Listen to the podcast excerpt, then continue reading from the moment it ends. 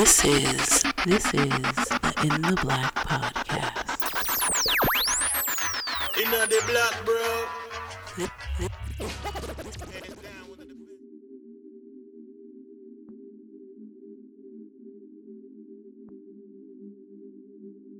check check this out. What's up? I know I know I'm going to get heckled from the fucking peanut gallery, but I don't give a shit at this point. Oh Lord, So- now, man? You know your boy, he's been trying to get on his his whole health thing. And I've been I've been doing relatively well. You know what I'm saying? I, I I've This lost, is true. This is true. I've lost uh 40 pounds since September. So I'm I'm I'm I'm doing my thing. I'm trying my best to anyway. So but I want to. I, from your mouth to God's ears, I guess. Anyway, so I wanted to, to take an opportunity to extend a, a heartfelt apology, a formal apology to my homie Vernon Blanton. Uh, so Vernon's been riding bikes. He rides he rides bikes right for his for his exercise routine. And one day my man was talking about yeah, man, I just got a new bike and I had to, and I bought some new shorts. I said, okay, new shorts. What the fuck is that about? He's like, yeah, I got the shorts and they got the like the ass pads in them. And I clowned my man. I was like, what the fuck, nigga? You wrote this joint with the with the butt cheek cushions and shit. And he was like, nah, man, you just don't understand and blah blah blah blah. I said, okay, I can, I, I can Understand, understand. Right. I was like, okay, whatever. Nigga. If that's your thing and that's what you do, then that's what you do. So my wife bought me a bike for my birthday. And I, I got I was already riding a, a a smaller bike beforehand, but she bought me a more professional road bike. And I want to off I want to offer up a heartfelt apology to my man Vernon because after 2 weeks of riding a bike and putting in at least 15 miles. That shit is not a motherfucking joke. Uh, dog, it's been hard to sit down for the past couple days. That's how Oh, so, so so so it's an actual exercise accessory. nigga. You should be used to that though. What what what what, what, pur- what purpose does it serve?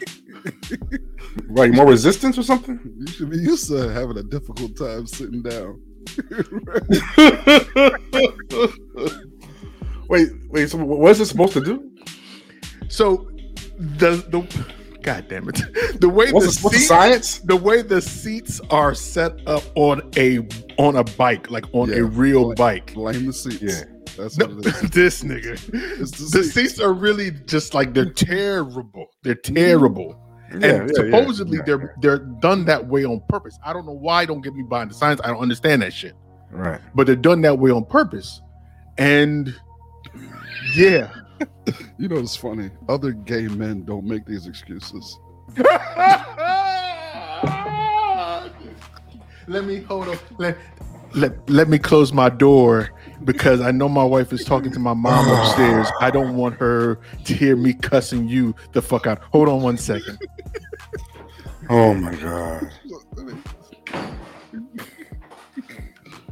Elgin Bailey, you know good motherfucker. When I see you in these streets, I'm gonna beat the shit out you. I never hear gay men make these kind of complaints, man. This is fascinating. But hold up. How would you know what gay men are making complaints about if you're not in that circle? I have gay friends. You, Come on. Come on. Yo, yo, yo, Come on. Come on. Oh, don't do that. Don't do that. Because we go. You said you. The fact that you just said that she's gonna get us some fucking letters. It's like I got gay friends. Like okay, I got, I got friends that are black too. By the way, I mean, I mean, I can't be a bastard. I can't be a bastard. I got gay friends. You know what I'm saying? No, no, no, no, no. Oh, I'm just, you know, I'm fascinated. I mean, Don't be fascinated by it. You see this motherfucker? Don't be fascinated by that shit. Just understand what I just said. The shit is ridiculous, man. I'm whatever, man. Anybody that rides bikes knows what the fuck I'm talking about. That shit is not a motherfucking joke, man. mhm. Fuck you. God damn it. When I say you. Elgin, I fucking hate you so goddamn much. Yes. I don't know Welcome. Welcome. welcome. I am responsible. for Yes, you are fucking responsible for this bullshit. yes, welcome, welcome, welcome. What's up? What's up? What is up? Back once again this is the Incredible in the Black podcast. And in case you weren't aware, this is a podcast dedicated to covering the current events and social issues going on in your black world and covering it all from the perspective of three grown ass men that are sensitive to other people's fucking physical situations. Hold on. We are. but when you come on a show with three grown black men and talk about your ass hurting, conversations are going to begin to take place. Hold up, hold up. Que- okay. questions will Not questions will be asked. Not asked. only does my ass hurt, but I need padding for my ass. Was the way you started this conversation. So we, as supportive black men, begin to say, "Hey, listen, maybe you should reach out to certain communities and find out how they navigate these components." Yeah, man. You know, consult, man. Go consult, consult, man. Go Don't consult, don't fucking consult, add to this shit, Phil. consult. Don't do that shit. You couldn't hold it. You couldn't just be a good black friend and just be like, "My guy, you okay? You know what's going on." This dude had to take it. He went from zero to sixty like that. you started the show talking about my ass hurts. What am I supposed to do in that situation? You're supposed to say, "Sorry, my guy. I'm sorry to hear that." No, I'm not. I'm first of all, I need to find out why you're. Because I don't know if I want to know why. That's what makes this Phil, want to make doesn't happen guy, again. Like this is Yeah, what we're like- doing. This is the tag team. This is what's going on. Okay. hemorrhoids? Is it Is it, make sure. Just make sure. Just make sure you're good. You know what I'm saying? It's what makes sure you're coherent. As long as you're as long as you're coherent, I'm good. You know what I'm saying? As long as you're coherent, I'm good. You know July is gonna be here before you know it. Blur con when I see you. I'm I gonna know, fucking man. DDT your ass off the top rope, but listen, man, I what you know, your man. privacy in your bedroom is cool. okay, man. okay. Elgin's just he's setting himself up in the DDT. Yes, I am Oh, your my host, Big I O. didn't do anything this. This nigga I hate. I am your host, Big O, Mr. in the Black himself. But you know I could never do this alone. Let me introduce the rest of 112. Crush, say what's up, man. What's good, everybody? What's good, everybody? Uh, sorry for my absence. I had to you know, recover from the second shot and uh, entertain in-laws on my birthday. I hope that people can actually hear that earlier conversation, so they can actually. Oh, they will. You know what? Elgin was absolutely right. I understand. He did nothing wrong in this situation. In this situation, If that I mean, helps you know, if that helps you I mean- sleep at night, you know good mother. There is, there, I mean, there is basic consideration being expressed. What what what what, it's what, really whatever, support. whatever, man, whatever. Bro, listen, man. God, I hate you guys. You threw me all off script and everything. Yes, if you're checking this out on YouTube, make sure you hit the thumbs up button. That sexy red thumbs up button. It goes. Sexy thumbs up? Thumbs No, up. The thumbs up is not red. It's blue. My bad. The sexy red Is subscribe button. yours red? Is red? Is your wife's red? Is Shut the hell up! What's wrong with you? hit the subscribe button so you don't miss out on the next video. Make sure you hit the thumbs up button. It uh. goes a long way, helps the algorithm put some more of our videos in your feed. Make sure you check us out across social media at In the Black PDCST on Facebook, Twitter, and on Instagram. And please, if you're willing, you can always go to our website and check out past episodes as well. But before we jump into the meat and potatoes of the show, Elgin, please tell these good folks how they can become part of the family if they want to do that. Well, I will not send out Sean's Pornhub account. I won't do that. What I will do is send you over where you can get some actual wholesome material. Not wholesome, wholesome material. So go ahead and head over to our website, man. Uh, www.intheblackpodcast.com. In the right hand corner, you can click Become Family tab. Underneath this tab, there's a number of things that you can subscribe to and become a part of, none of which would be his X videos account. It would all be it would be either Patreon or you can donate exclusively straight through uh, Cash App, dollar sign in the Black PDCST but family.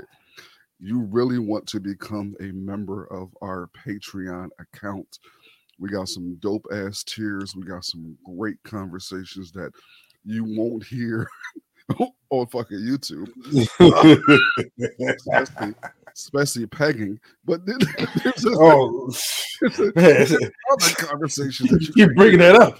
if you join our Patreon. Uh, and after that conversation, you want to go over. You want to hear that conversation. But yeah, man, you're a member of the family, and you want to hear this pies check-in because this pies check-in is really important to find out how Sean's physical health is. yes, the exclusive is on the way. He's shouting out Vernon like like Vernon is the one who's responsible for his ass. I, hurting. I'm, I'm, I'm, I'm very apprehensive with the way you keep mentioning pegging. I'm very apprehensive to see what the hell your damn internet history looks like, no, no, no, no. no, No. you started shit. Nobody this shit up. No, You- no. You started I mean, you know, You came to me and Crush making a hashtag. My ass hurts. Like you came to us and told us that. We didn't say, Sean, how's your ass? You said, hey, Hey, hold up, man. Hold up, hold up, hold up. I thought that we were I thought that we were friends, man. I We thought are. we shared intimate we things like this to we let you know those type of friends. Though. I mean, I mean, there, there have to be there have to be some boundaries. You know what I'm saying? Clear somewhere line. this little boundary right Okay, here and here, around here, around Okay, here. my bad. I have I will now set clear and proper delineations for our next conversation. Yes, what happens to your ass is on the other side. The other side. I'm over here. Your ass Yeah, over there. you know, the missus can get you can hear about that. You know what I'm saying? I can't wait for Vernon to hear this because Phil, please don't add to this man's foolishness, man. my man was like, shout out to Vernon. You know, shout out to Vernon. Yo, Vernon, from- Vernon, from the Vernon, ass Vernon, man. goes, Ah, Vernon gonna be dying. I don't think Okay. that's, I don't think that's what Vernon was talking about. I Nigga, don't let's think move on. God damn it. that's- All right. All right. Recently, hip hop. Should I call him an icon? Is he an icon? What do you call him, Like Joe Budden? I No, would. I would. You would? I, I, icon w- is just a symbol. Doesn't mean that he's anything. You don't. It's no. It's not. It's not a title. You mean? no, it's not a title. Okay. Okay. I guess I can call him an icon. Okay. Joe Budden, hip hop icon, and I guess media mogul. Uh, actually got into some pretty heat a pretty heated conversation on their last Joe Budden podcast. Uh, his co-hosts Mal and uh, what's the other bro, bro, bro's name? Uh, don't you butcher Rory. story. no, I- Rory. no, Ro- Rory and Mal. Thank Rory you, and Mal. Rory and Rory and Mal.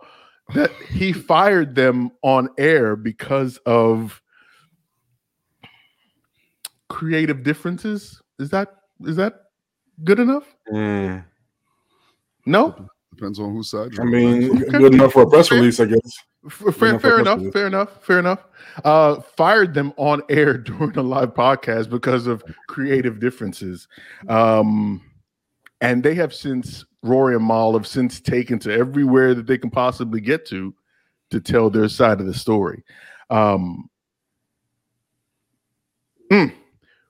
When you guys first heard the story, what was your first thoughts? Because I know me, I have a percep- a perception of who Joe Budden is. Like a person was not like I know the guy or anything like that, but just seeing him from the outside looking in and then hearing the story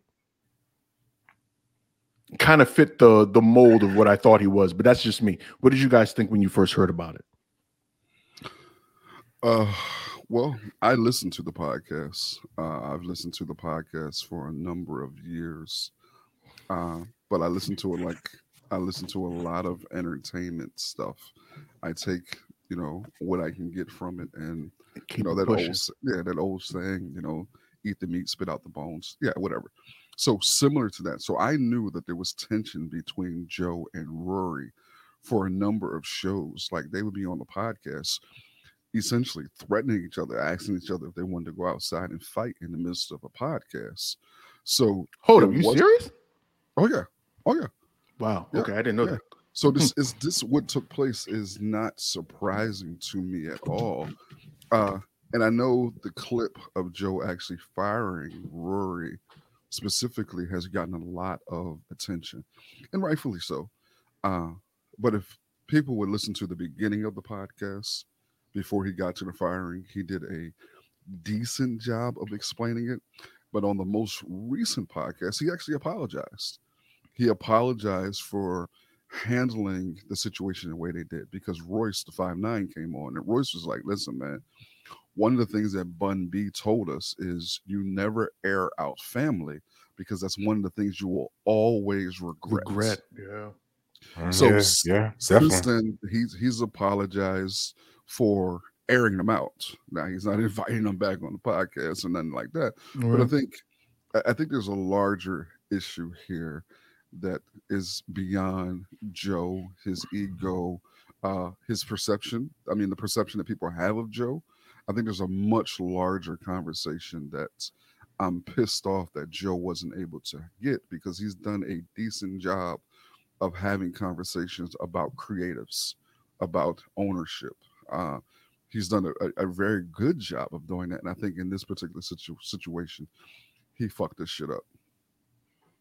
I can dig it. Do you think his apology was genuine though, or do you think it was really said because at this point the amount of fervor might start messing with his money?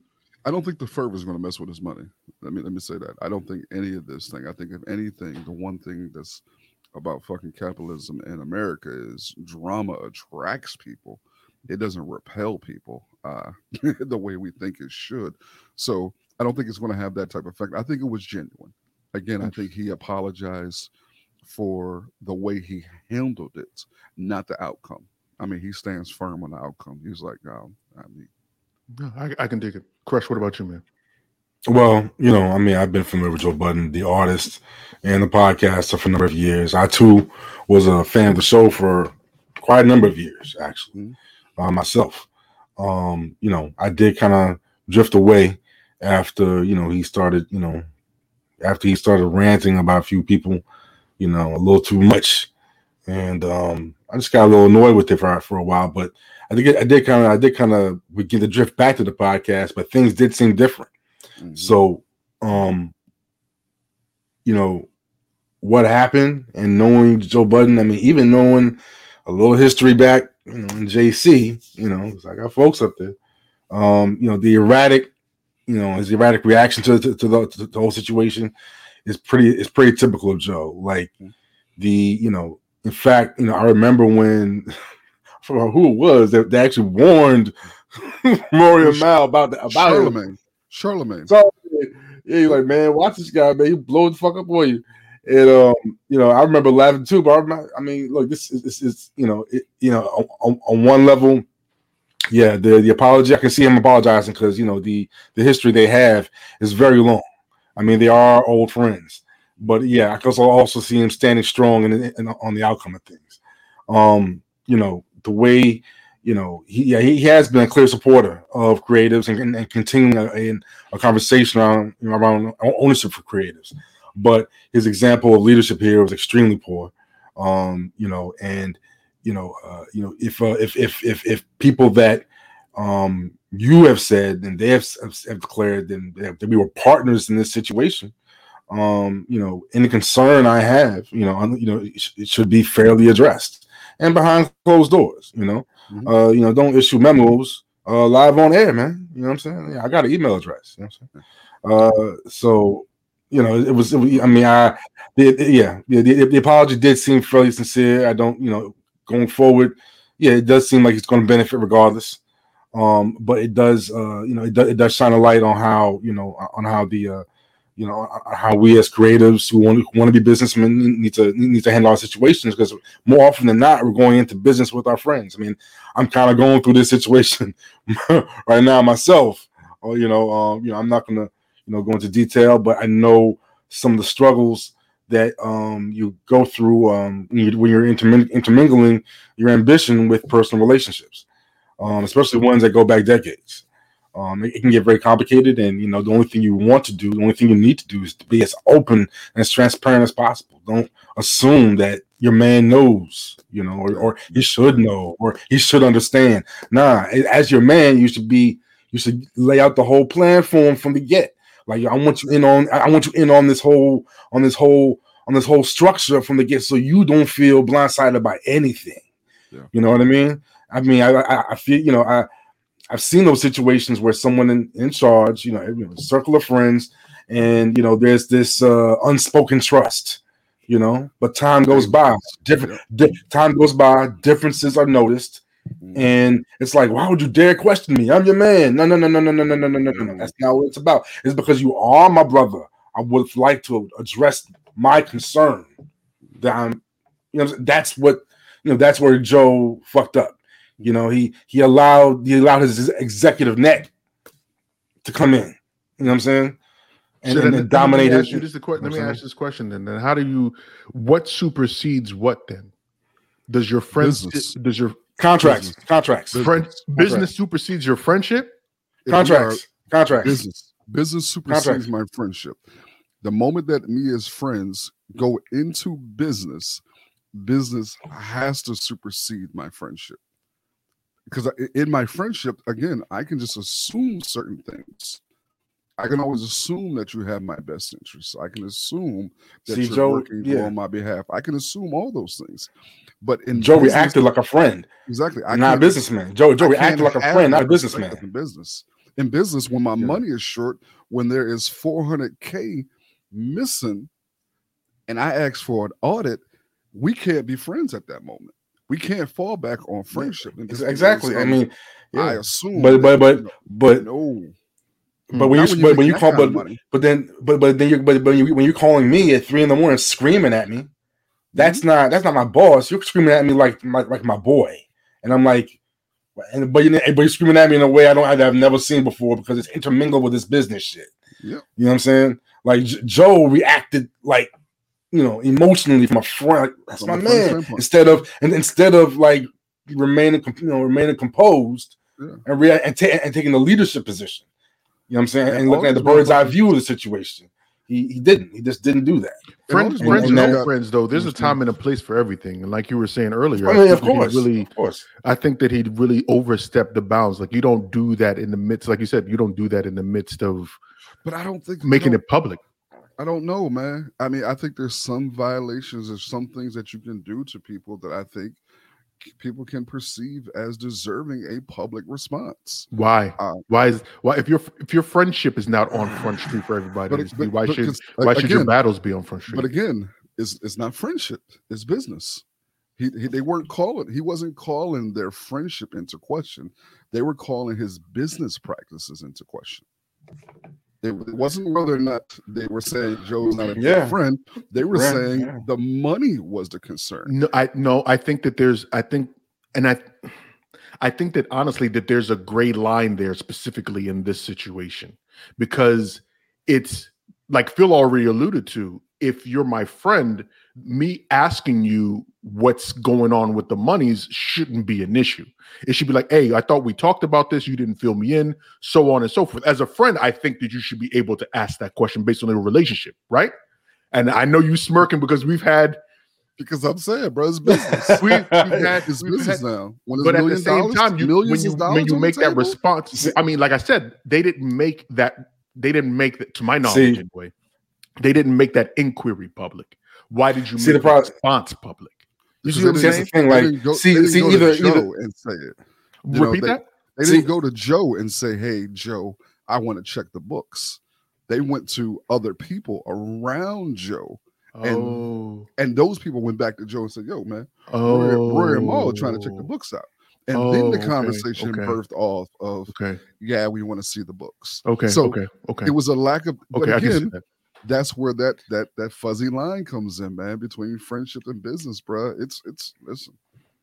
Would you got that kind of? I mean, I. I mean now, I mean, I, I, now, now, if if if that you know, if that aspect of the story is true, if they, you know, if they themselves were asking people around him about the situation, you know, that's not really that's not that's, a little unfair to the friendship aspect Yeah. of of, of, of the situation. That's a little unfair, but and, and to the these- business but- aspect too. but- That's your but- partner. you ask your but- partner directly. but- you don't go behind but- or ask. But it, but if these were lawyers asking questions, that's then then we're all good.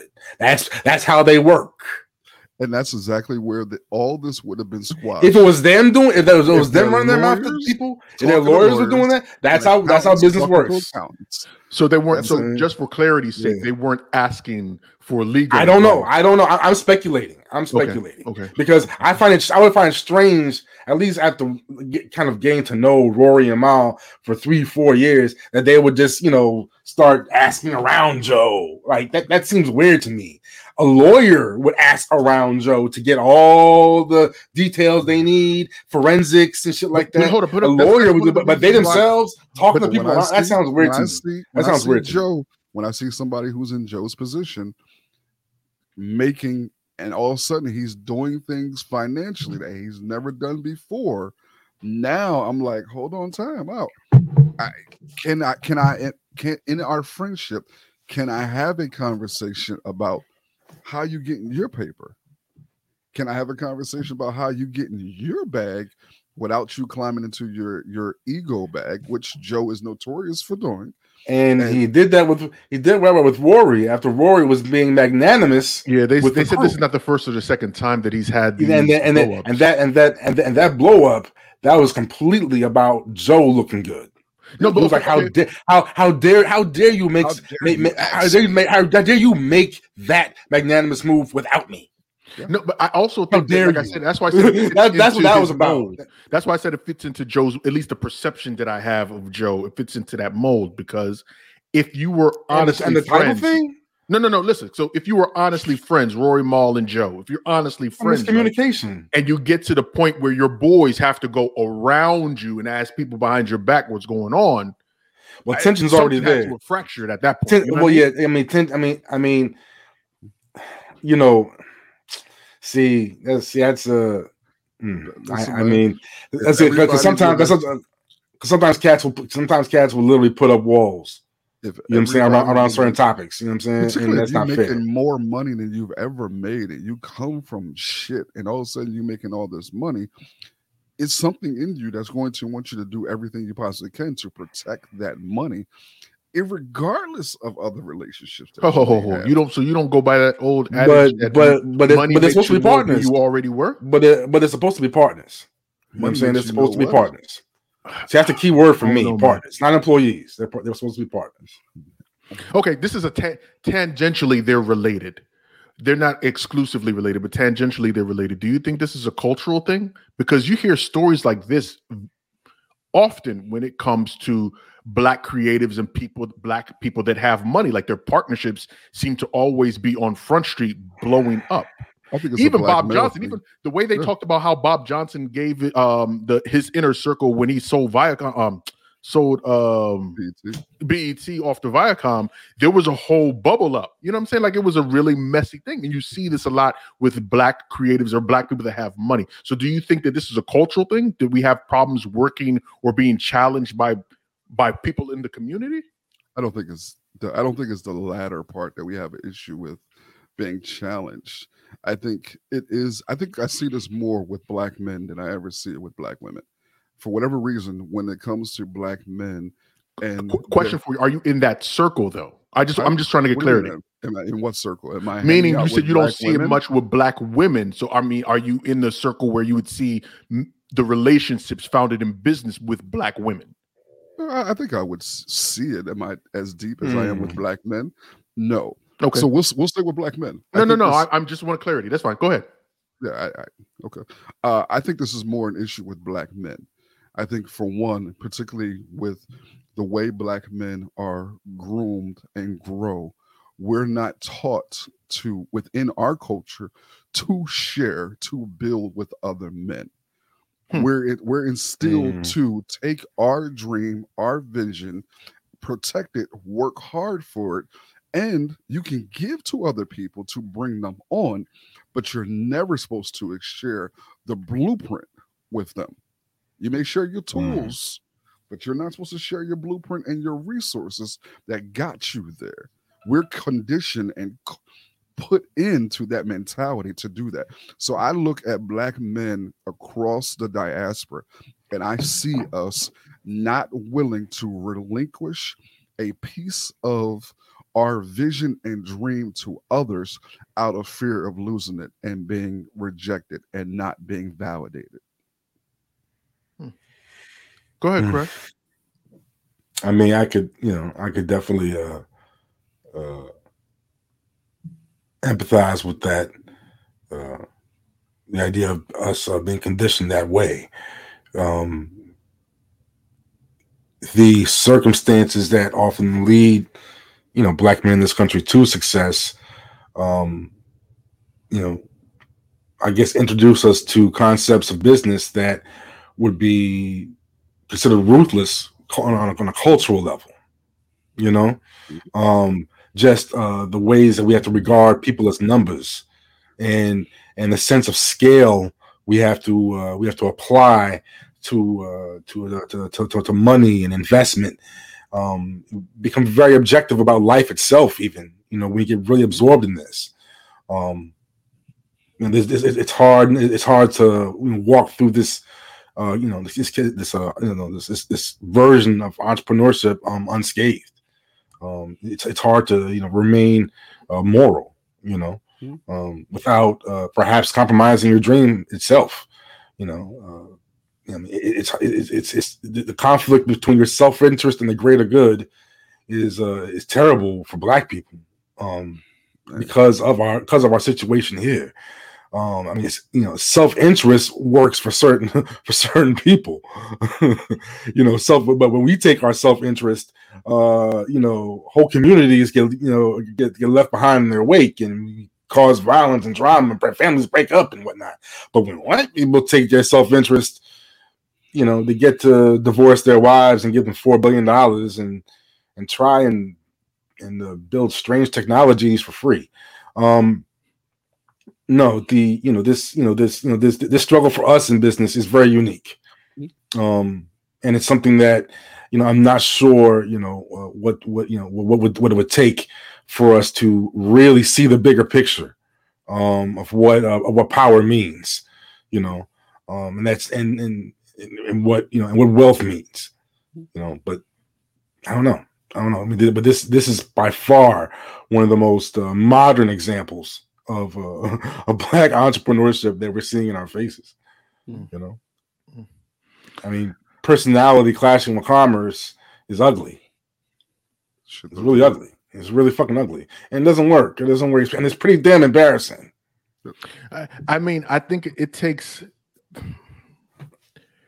it takes a special person to be an entrepreneur, like a successful entrepreneur, because there's Yeah. a lot of time, dedication, and heart and passion that you have to put into not just what you're going to the service that you're providing, but also what goes around helping to be able to provide that service, right?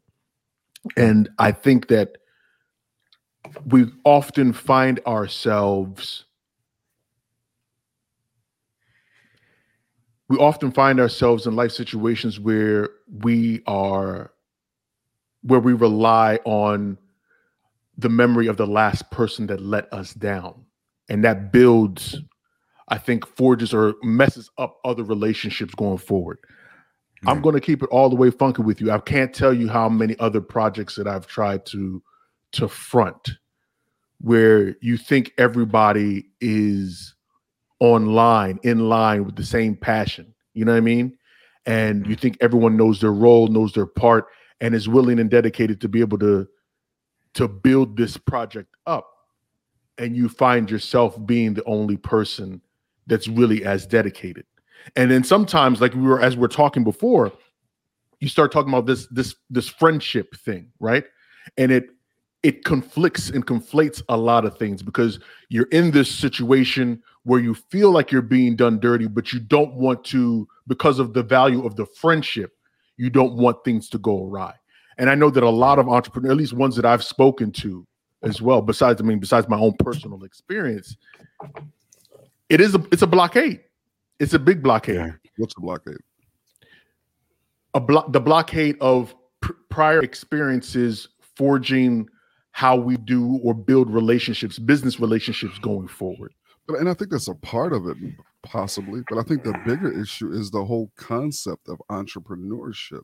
The whole concept of entrepreneurship is a very individualistic component and thought process. Essentially, you're trying to build something that you For you. And then while you're doing that, you're attempting to, when you get to a certain place after the blood, sweat, and tears, the long nights, the disappointments, the rejection, now somebody comes on. And if they don't meet that standard that you have created through that blood, sweat, and tears and rejection, that causes friction and fraction. And it's not because they came on the way they did, it's because from the, the beginning, the root of it was all about you. I can't think of too many entrepreneurs that actually go into business with the concept of me actually doing something on a larger scale to help other people. The capital, the income, the financial component leads the way 90% of the time. And then the residual happens to be a communal thought process. But you say And that that's no that that's you, you, the the way you're saying that it makes it seem like that's like that's an Yes. awkward or odd thing, and I don't know It's- it's necessarily that an is. awkward or odd thing. I think it's a bad thing. I don't think, and I think you're constantly going to find. I can't. I'm sitting here thinking about situations of black. It's I mean, it's it's it's inherently destructive. No, Yeah, no, it's no, inherently let- let- destructive. Let, let your let your man finish his thought. I'm thinking wanna- of, of- I'm thinking of black men specifically, who right now who have built an empire with other black men, who are still working together and built something together right now. I can't think of one.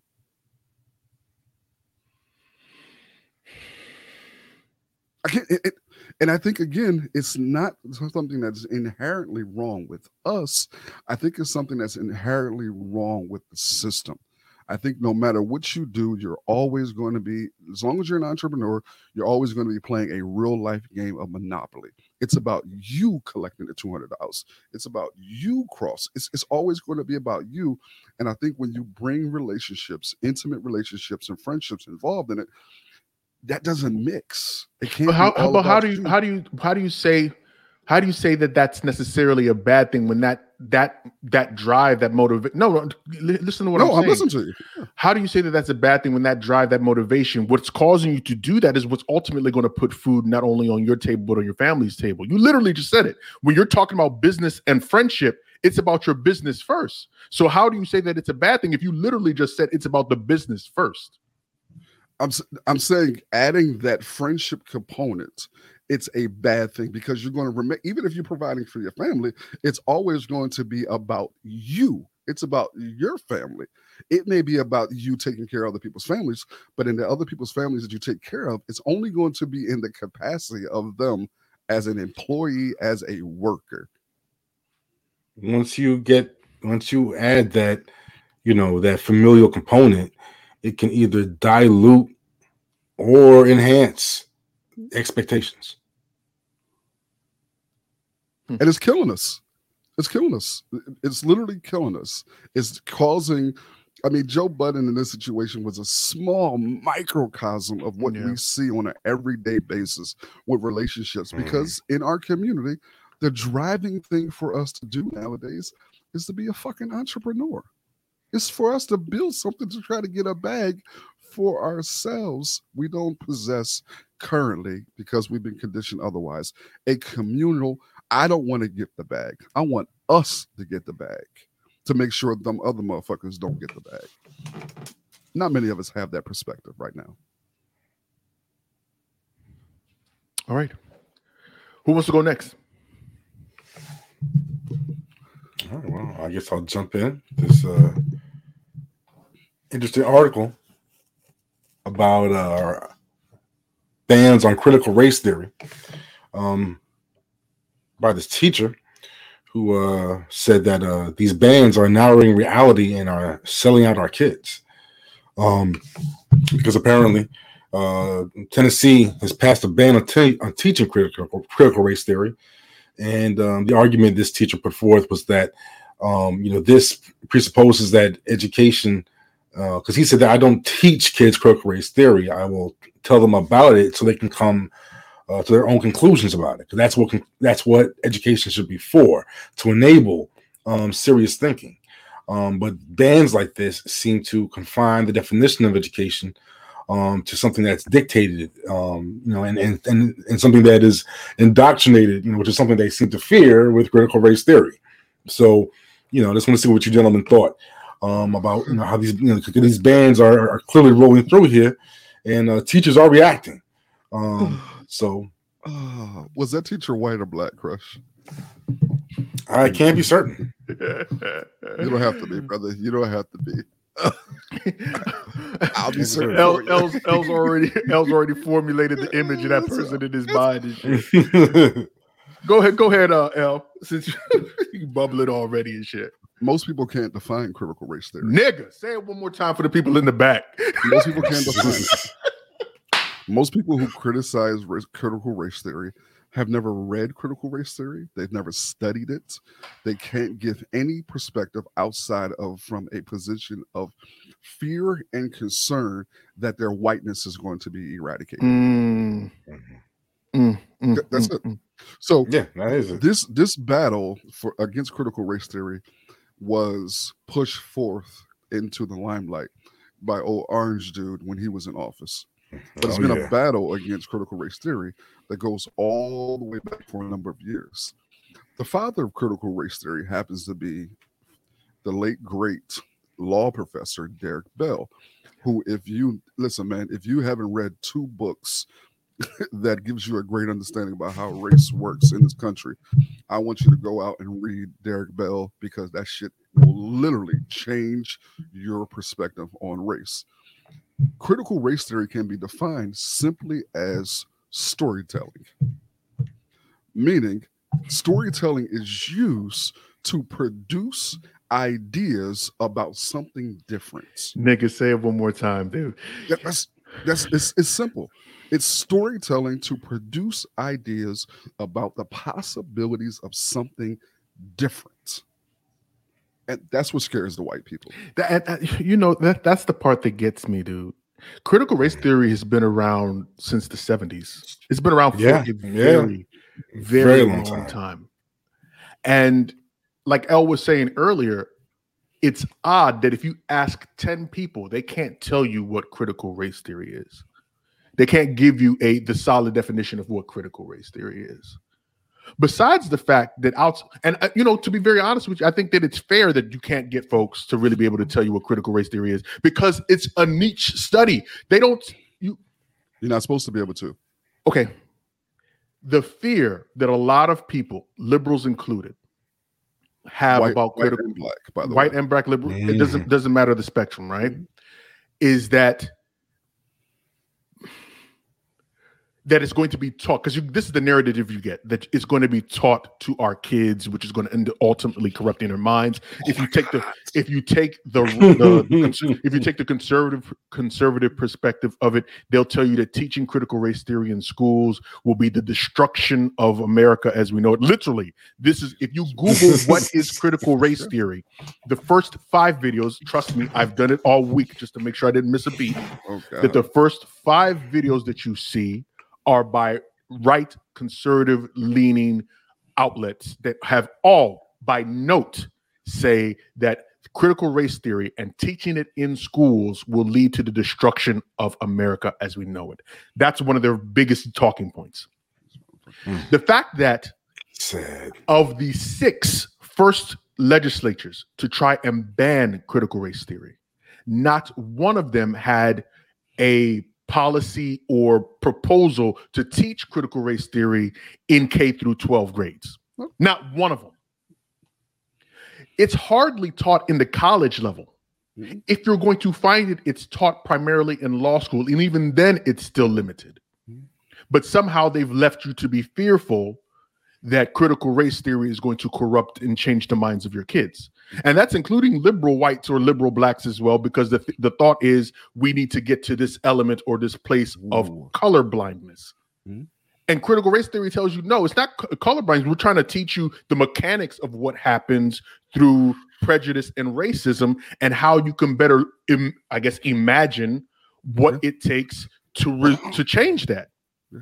I don't know how that that scares people because if you're in a learning environment, if you're talking about doing actual study, you need analysis. How do you bring analysis? You bring analysis by bringing data. The data is there, history is there, gender bias is there. All of these things are there for you to look at. So, how do you come to a proper conclusion if you don't take analysis and take heed of all the things that have already happened? But what they don't want you to do is they don't want you to dream. They don't want you to imagine. They don't want you to No, create, to no, think outside no. of the box. One of the things, one of the key concepts that Derek Bell introduced was the permanence of racism. The Mm. permanence, how even if to listen, man, I, I'm I'm not even going down that deep rabbit hole. But one of the things, if, if you Google and go on YouTube and look uh, for Derek Bell Space Traders, it's a fabulous sh- short movie.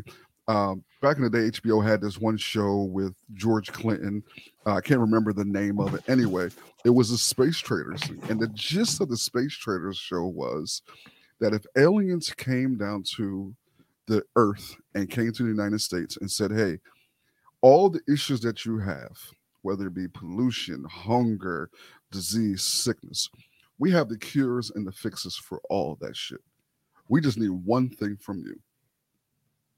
All of your black people. If you give us all of your black people, we'll cure all of those things. I'm not even gonna tell you what happened. Space traders. Listen, and, and, and legit, if that's the, the key component of critical race theory, is thinking outside of the norm to begin to go back into the data, to go back into the history, and to say, hey, maybe we can think of different solutions.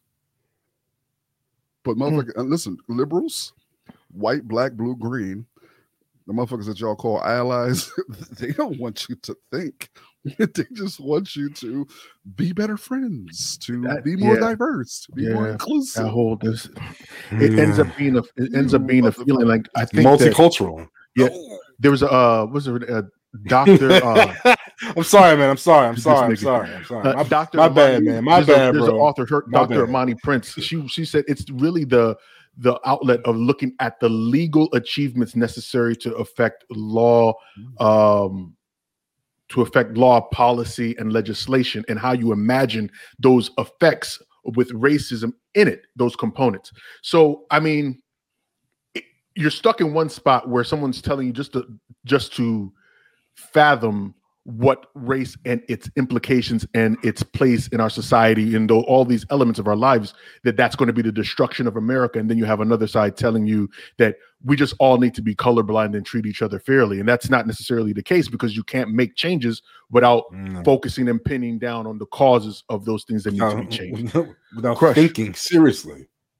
yeah so go ahead crush No, um, no. This, uh, you know, this is uh you know, this, this, this- like you said, this, this is this goes as far back as the seventies, and it's just, it's just, uh, an, a knee jerk reaction to the idea of their precious, you know, their precious white children, uh, centralizing their existence in any way, um, even though that's far from the case. Uh, it, it- it's amazing but then again, not so much. I really to the extent to which you know America wants to exert its control, even over its oh, even over even over its own future. But I guess that would be ideal for capitalism. You know, that, that that's how you make the most money, right? I mean, free free thinkers don't uh, don't buy what you want, right? one of the biggest things is I won't say this. I don't want to say scary because it's not necessarily scary, but it is it is fascinating to the extent that the propaganda is going to try and scare people away from critical race theory. That people that indulge, and I use that term loosely, indulge in critical race theory, Right. have always think about race, and that we as America, as a society, are so obsessed with race that we have been aligned to Nazi Germany and apartheid South Africa. And these are these are actual quotes from liberals and conservatives saying this type of so And the fascinating component about using those two piss poor examples is if you go back and read Hitler's information, he says, you know where I learned the shit that I did to the Jews from? like listen, this is he literally he literally says, I learned what I what I did to the Jews, I learned from America what they did to the blacks. and the blacks, yes. You don't hear that very often. I'm glad that you added that. That's beautiful. That's just Anyway, all right, El. coming home to roost. Let, let's let's let's take it over, man. Go ahead. Listen, man. Uh whew. I, I know most of us have been paying attention to what has been taking place in the Middle East uh between uh I won't even say between because the last thing I want to do is to uh create this narrative that it's a conflict taking place between Israel and Palestine because it's not a conflict, it's a conquest. Mm, No, yeah. You, you don't you don't have two equal they're not two equally opposing sides Yeah. at all. No. Very good. Go ahead. You, you, you Yeah. don't have that taking place. And I know we've Yeah. seen this happening on the news where Israel is bombing, killing men, women, and children Indiscriminately. indiscriminately. And the audacity of so many to come out. But but again, one of the things that I want to really harp on was Hold on, before fact- you continue, and I apologize. I'll let you continue, but we this this is the first time that we on this show have ventured out of topics that typically don't affect the black community, whether we're talking about internationally black Right. or American black. Right. Right. Just for our audiences listening listeners' sake, why did you think that this was an important conversation for us to have? for a number of things. There is a long history of black solidarity with the people in Palestine.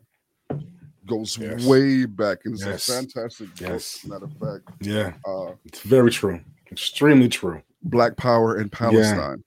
It Yeah, goes all the way true. back. We've always had a relationship. Even we had a relationship Mm-hmm. to the point of during Ferguson, after the murder of Mike Brown, where Palestinians who endured so much of the shit that Israel was doing communicated with some of the people in Ferguson too they told them how to handle them. Yes, how indeed. to handle it. Yes, so indeed. there's Yes, always been a level of solidarity. and I think as black people who are fighting for liberation in general, we're against any sort of imperialism. And what we're seeing taking place right now is the utmost example of fucking imperialism. Yes, But again, I know there's so much propaganda within the media that wants to cultivate this image that this is an actual conflict. fight. This is a fight. But I want you guys to understand that Israel is one of the most militarized countries in the world.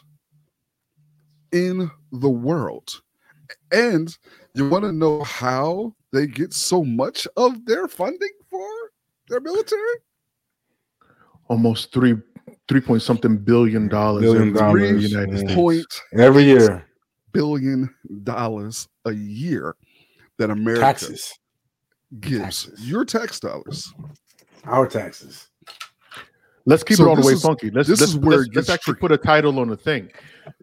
The Israeli people do not do anything for the United States. That's welfare money. No bullshit. Let, us keep it do not. one hundred Zero. percent funky. You're getting three point something billion dollars every year but why? from from from what? What services? What what bills? What Why? services do Why? Why Some support people- them? they? Well, Let's- let's- I- some people will say because Israel keeps peace in the Middle East because of the military power that they have.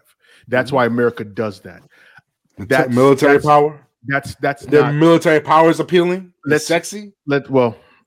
Anyway, They're sexy with a gun. I, Yeah, I They're sexy with when guns. there's, when there's resources Jesus there Christ. that you that you that you want and you need to and let's not forget the religious symbols Listen, that takes that's, place that's there. the part I wanted to have the conversation with you about because this is the thing that gets me. Okay. The way the narrative is, the long term narrative, not the short term narrative that we're seeing now, right? Is that the battle between Palestine and Israel is really a battle between Islam and Judaism, God. or a battle of religions of right and wrong. That's how it's really de- de- depicted. And when you do your when you do your research, when you learn the history, you understand that this is something that's only spawned up within the past 60, 70 years. And all Yeah. of it really honestly spawned from Always. European Yeah. They they they want you to think it's centuries, but no, no, no, it's not.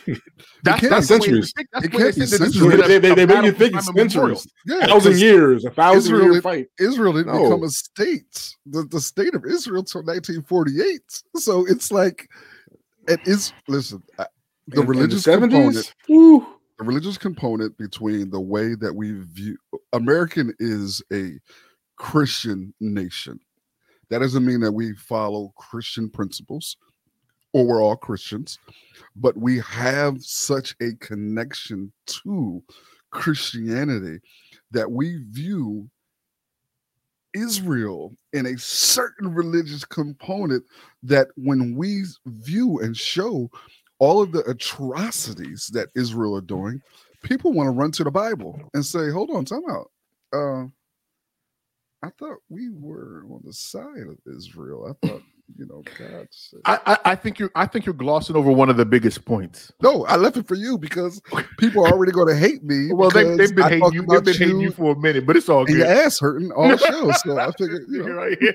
no, but I think one of the biggest things that gets me is that you, when you take a deeper look into the reason why America loves Israel, please tell them. this conservative movement that the only reason why they really love Israel is because biblically they say that Israel will be the home or where the when Jesus comes back and the Messiah is there to do. And mind you, when the Messiah comes back, he's supposed to destroy all Jews. All Jews, so according the- to them. According to them. So that's that's the reason. So technically speaking, if you think about it, that's the reason why there's an allyship between American evangelical Christians and Judaism, Yes. or the Jews in Israel, I should and the say, Jews. Yes. because of this this story. And I use that term loosely. This story okay, that's what it is. It's a story. That Jesus is coming back. the Messiah will come back and he will arrive in Israel. In and when Israel. he comes back, he's going to that all anyone who is not a believer is going to be killed anyway. So According wouldn't that be a home full of Jews? Yeah. Listen, man, it's it's that component is so incredibly understatement. Is and that it's because re- America's support of Israel has that religious component. The fight between Palestine or the, the attack of Israel against Palestine, religion plays a little bit, but the Palestinians have been more than open on a number of occasions of sticking to agreements that they actually had put forth in the past. Yeah. But Israel, on some fuck shit, like, no, we want all y'all motherfuckers to go. And the way to get you out, we're going to kill the unprotected. We're going to bomb Gaza where all you motherfuckers are and know that there's no one there to protect you. And then we're going to blame you because we have a relationship with America and all the media in America is intertwined with the American government. So it's going to be easier for us to put the propaganda out for people in America to buy the idea that Israel is the fucking victim here. But everybody's going to neglect that America guaranteed to give Israel $38 billion with 3.8 yearly for what? For them to build their fucking military. A military that America actually trains with. And who trains there? Your police officers. Who, what police officers? The very police officers who are killing your black boys, girls, and women and men in your communities. God bless America, right? One of the things that gets me about it is now, as of recently, there has been a, a louder upcry. I think it started a while back because Marc Lamont Hill. when they started mentioning calling the state of Israel and what it's doing to Palestinians, calling it apartheid. And then they started the BDM movement, boycott divestment movement.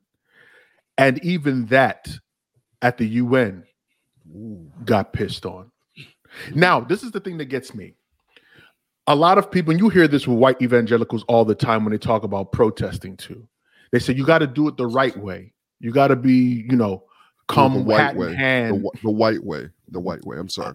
I'll, I'll, I'll, I'll, I'll forward you those letters. Yeah, yeah. and fuck all y'all ahead of time. but you got to do it a particular way. But you watch as Palestine has come to the UN not once, not twice, not three times, in the fashion that people have been petitioning them to come to the UN. The same way that Israel came to the UN in the 40s to request for a state, Palestine has done that multiple times. And each time the UN tells them no. How does that work? Then they'll use the excuse of Hamas, which Hamas is like the size. I want you to, to try and picture Hamas. Hamas is the democratically elected government in Palestine, and it's Yes. in, in the Gaza, in the Gaza specific. It's a small. It's literally It's like- the size of Shaq It's- compared to an embryo. It- it's like if, if you really want to think about it, it's like black Shaq- li- it's Black yeah. Lives Matter against the United States military. Perfect. That's example. that's that's literally what it's like. excellent. okay. So when they're fighting back, when Hamas is fighting back, they're literally making very small and almost insignificant damage compared to the damage that Israel shelling is is doing. doing unprovoked. And that's the part that that Palestine didn't do anything to mm-hmm. provoke Israel to do this. And that's the fuck. Listen, I don't Hold understand. on, do I you- mean, much- they're know that the- you know that- during discussions. You know that Okay. Israeli, you know that Israel, Israel has something called the Iron Dome. The American government Yes. paid billions and billions and billions of dollars to mm. build this service. The Iron Dome essentially is a protective system that anytime they detect rockets coming into Israel, they shoot them down. Like it's an automated system. That's how it works. They are protected. So Hamas, and I'm not trying to belittle anybody that's died, any Oh, Jews that have died. No, please. I'm not doing that. We're not doing that. No. But in comparison to what's being done, it is nowhere close to the same. And the way the the way the the media tries to push this is as though it just spawned out of nowhere. They're not telling you how people are being displaced. They're not telling you how if you're a Palestinian and you leave Palestine, you leave Palestine, you leave Israel, you leave Gaza, that you can if you spend more than five years, you cannot come back. There are certain places in Palestine now that you can't come, you can't go out of. No. You only allowed to stay there. You can't get out of that. That like a five six mile radius. You're not allowed to leave because you have a passport that says that you can only be in that particular area. They have colored passports for these people. Mhm.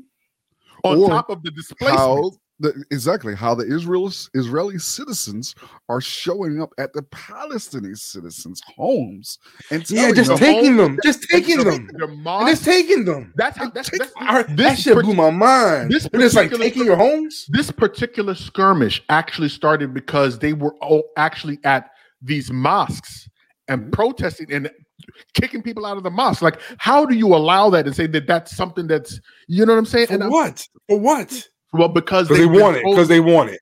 well, they it. been told that they They want it.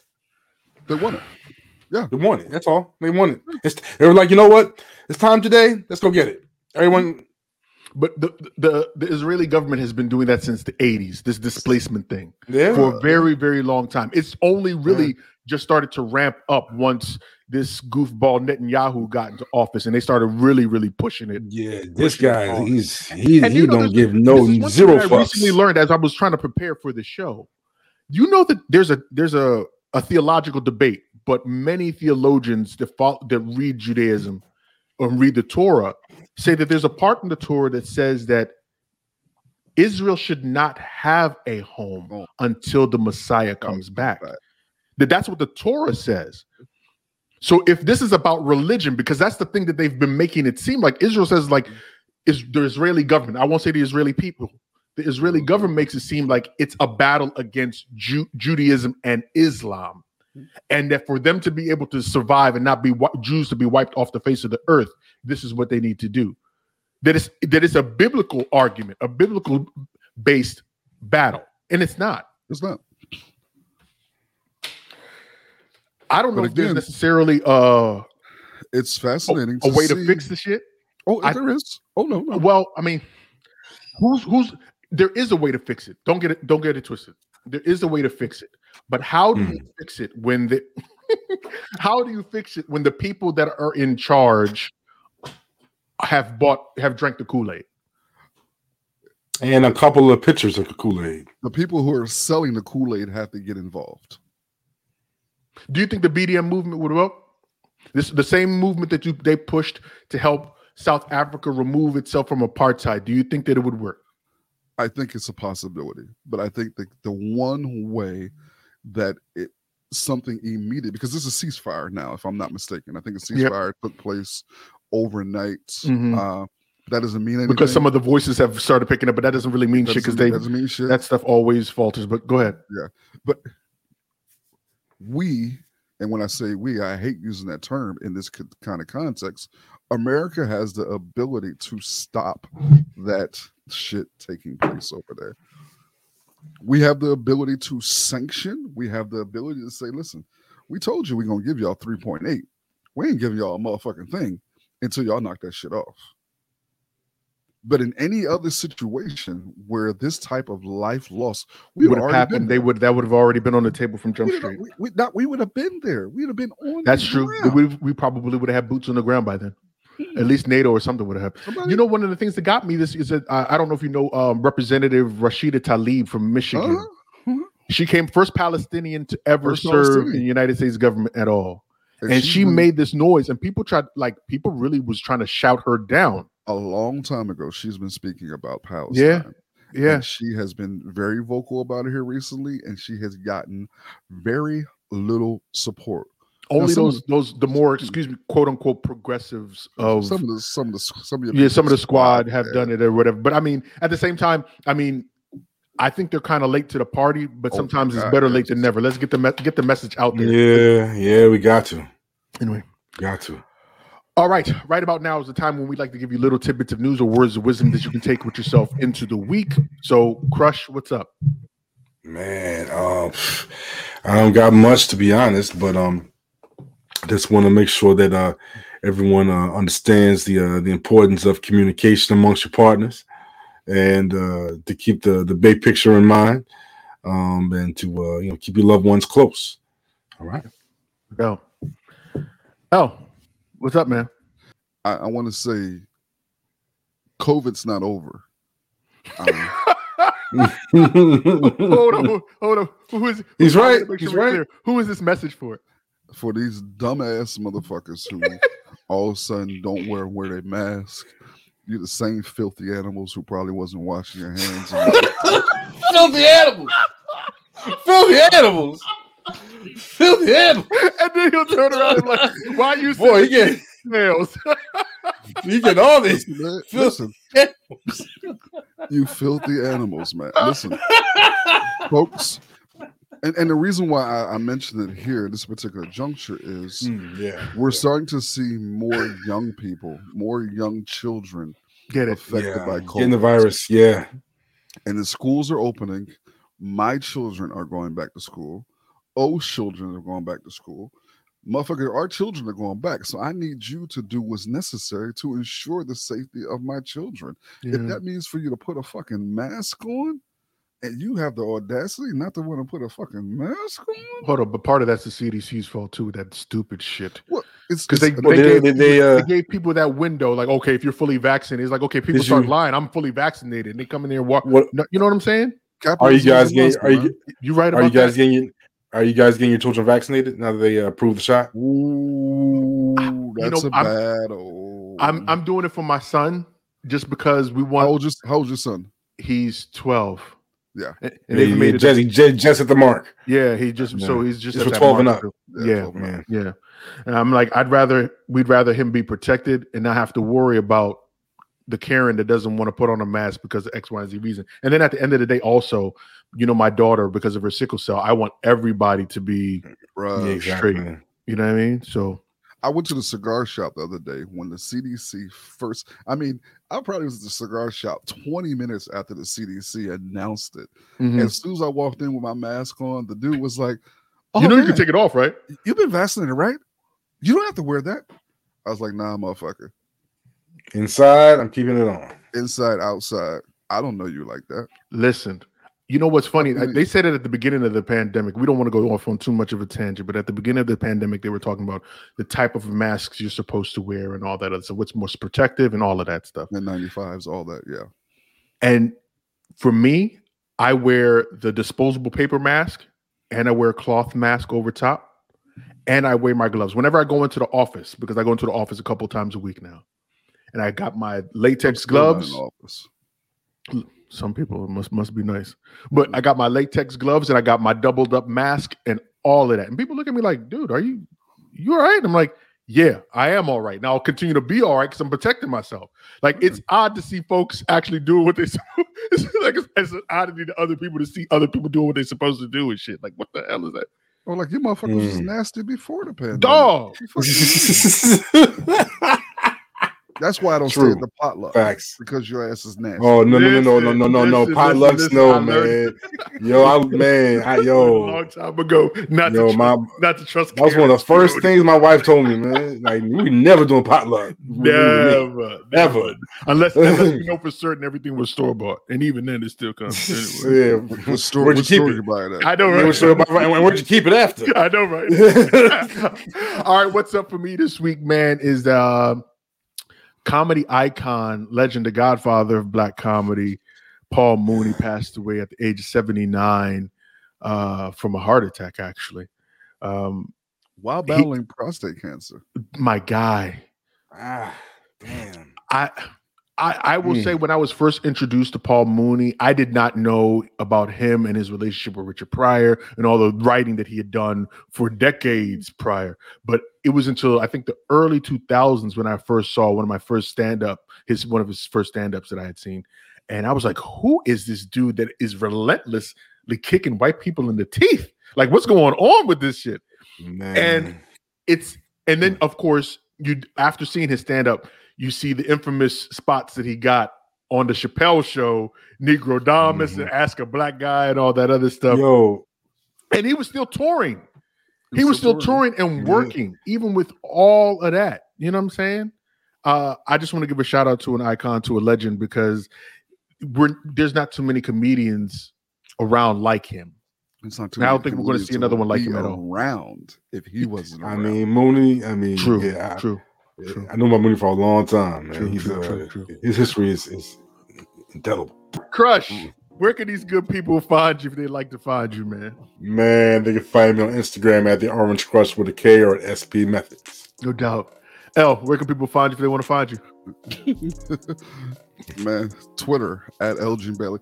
You motherfuckers ain't gonna look for me anyway. Y'all ain't got shit to say.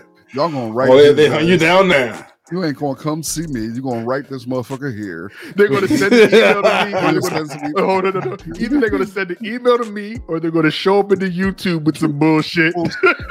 How, how would you want? If you got an issue with some shit that I said, at Elgin Bailey. And I would You, say, you light skinned race baiter, you. Race beta. And my oh response my is gonna be, "Fuck you, you filthy animal." filthy animal. Hashtag filthy animal. That's the new one.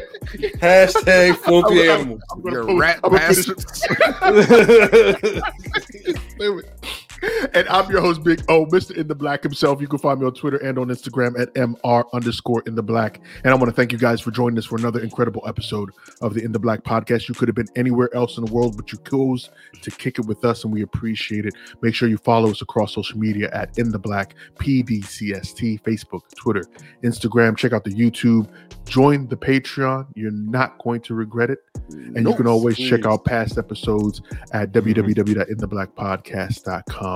But as always, until next time, informed, intelligent, in, the, black. In the black. Peace. In the black, bro.